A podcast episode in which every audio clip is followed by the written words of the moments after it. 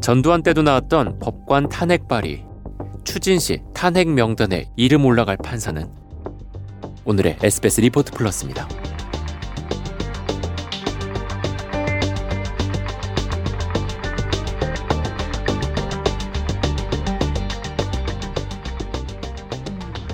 사법농단 사건이 법관 탄핵이라는 새로운 국면을 맞았습니다. 지난 19일 대법원장 직속 자문 기구인 전국 법관 대표회의가 사법농단 사건에 대해 법관 탄핵 파면까지 검토돼야 할 헌법 위반 행위라는 공식 입장을 내놨습니다. 전국의 법관 대표들이 모여 3시간 넘게 경론을 벌인 끝에 내려진 결론이었습니다. 현직 판사들이 이렇게 공개적이고 조직적으로 동료 판사를 탄핵해달라고 의견을 밝힌 것은 우리나라 사법사상 처음 있는 일입니다. 법관들 스스로 법관 탄핵의 필요성을 인정하면서 정치권도 바빠졌습니다. 그동안 소극적이던 더불어민주당 지도부도 탄핵 소추안을 발의하는데 적극 나서겠다는 뜻을 밝혔습니다. 하지만 제1야당인 자유한국당이 강하게 반대하고 있고 바른미래당 역시 검찰 수사를 지켜보자는 입장을 내놓은 상태입니다. 법관 탄핵 소추안이 국회에서 발의되는 것은 1985년, 2009년에 이어 세 번째인데요.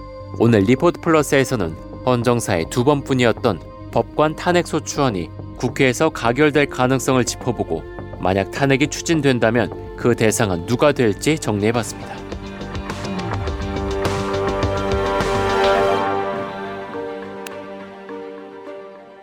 대한민국 헌법 103조는 법관의 의무를 이렇게 규정하고 있습니다. 법관은 헌법과 법률에 의하여 그 양심에 따라 독립하여 심판한다. 그런데 만약 법의 심판관인 법관들이 중대한 위법 위헌 행위를 저질렀다면 누가 어떻게 처벌해야 할까요? 헌법에는 이런 상황을 대비해 만들어진 조항이 있습니다. 헌법 제65조에는 법관의 직무 집행 중에 헌법이나 법률을 위반한 경우 국회가 탄핵 소추를 의결할 수 있다고 명시되어 있습니다. 이는 법관뿐 아니라 대통령, 국무총리, 중앙선거관리위원회 위원 등 법률이 정한 공무원에게 해당되는 조항으로 박근혜 전 대통령도 이 조항에 따라 청와대를 떠나야 했습니다. 하지만 국회가 탄핵안을 냈다고 해서 바로 탄핵이 이루어지는 것은 아닙니다. 발의와 의결 단계를 거쳐야 하고 최종 판단은 헌법재판소가 내립니다. 좀 더 자세히 살펴보겠습니다. 우선 탄핵안을 발의하려면 국회 재적 의원 3분의 1이 찬성해야 합니다.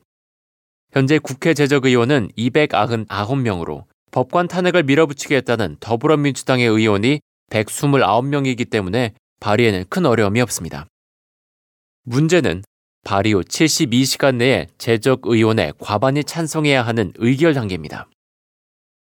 현재 상황에서 법관 탄핵안에 대한 찬성 의결인 가결을 이끌어내려면 150석을 확보해야 하는데 112석을 차지하고 있는 자유한국당이 반대하고 있는 데다가 30석을 확보하고 있는 바른미래당도 난색을 표하고 있어 가결이 쉽지 않은 상황입니다. 만약 가결된다 하더라도 헌법재판소 탄핵심판 때 소추위원장을 맡는 여상규 국회 법사위원장이 자유한국당 소속으로 강하게 반대할 가능성이 큽니다. 과거에는 이런 사례가 없었을까요? 1985년, 2009년에 이미 법관 탄핵 시도가 있었지만 모두 국회 문턱을 넘지 못했습니다.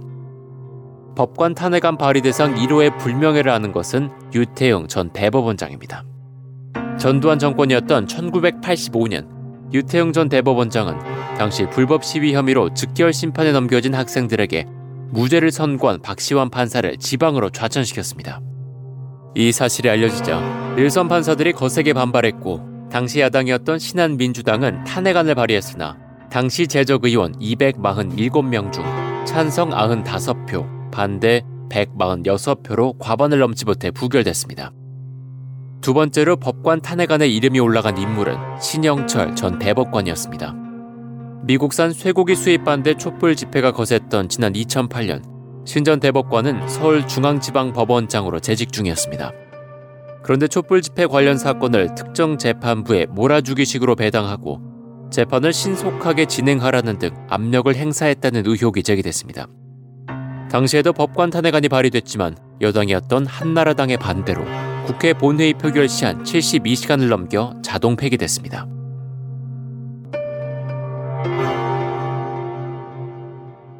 지난 6월부터 본격적으로 시작된 검찰의 사법농단 사건 수사.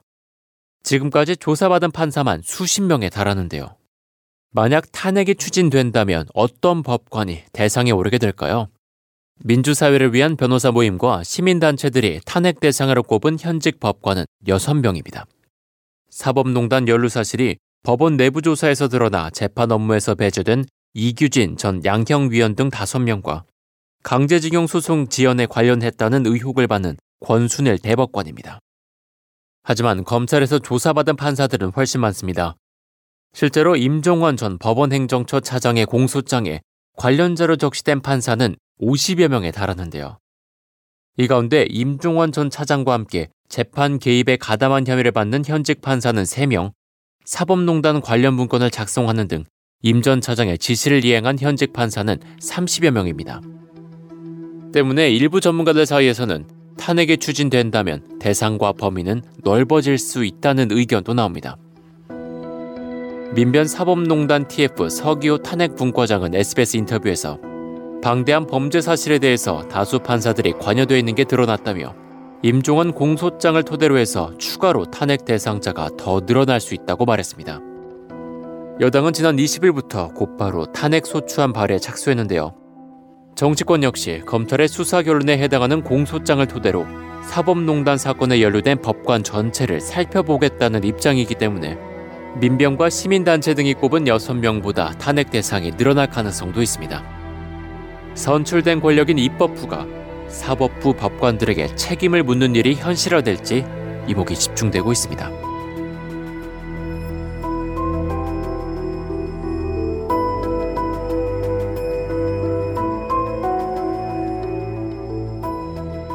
여기까지 오늘의 리포트 플러스 저는 아나운서 이인권이었습니다.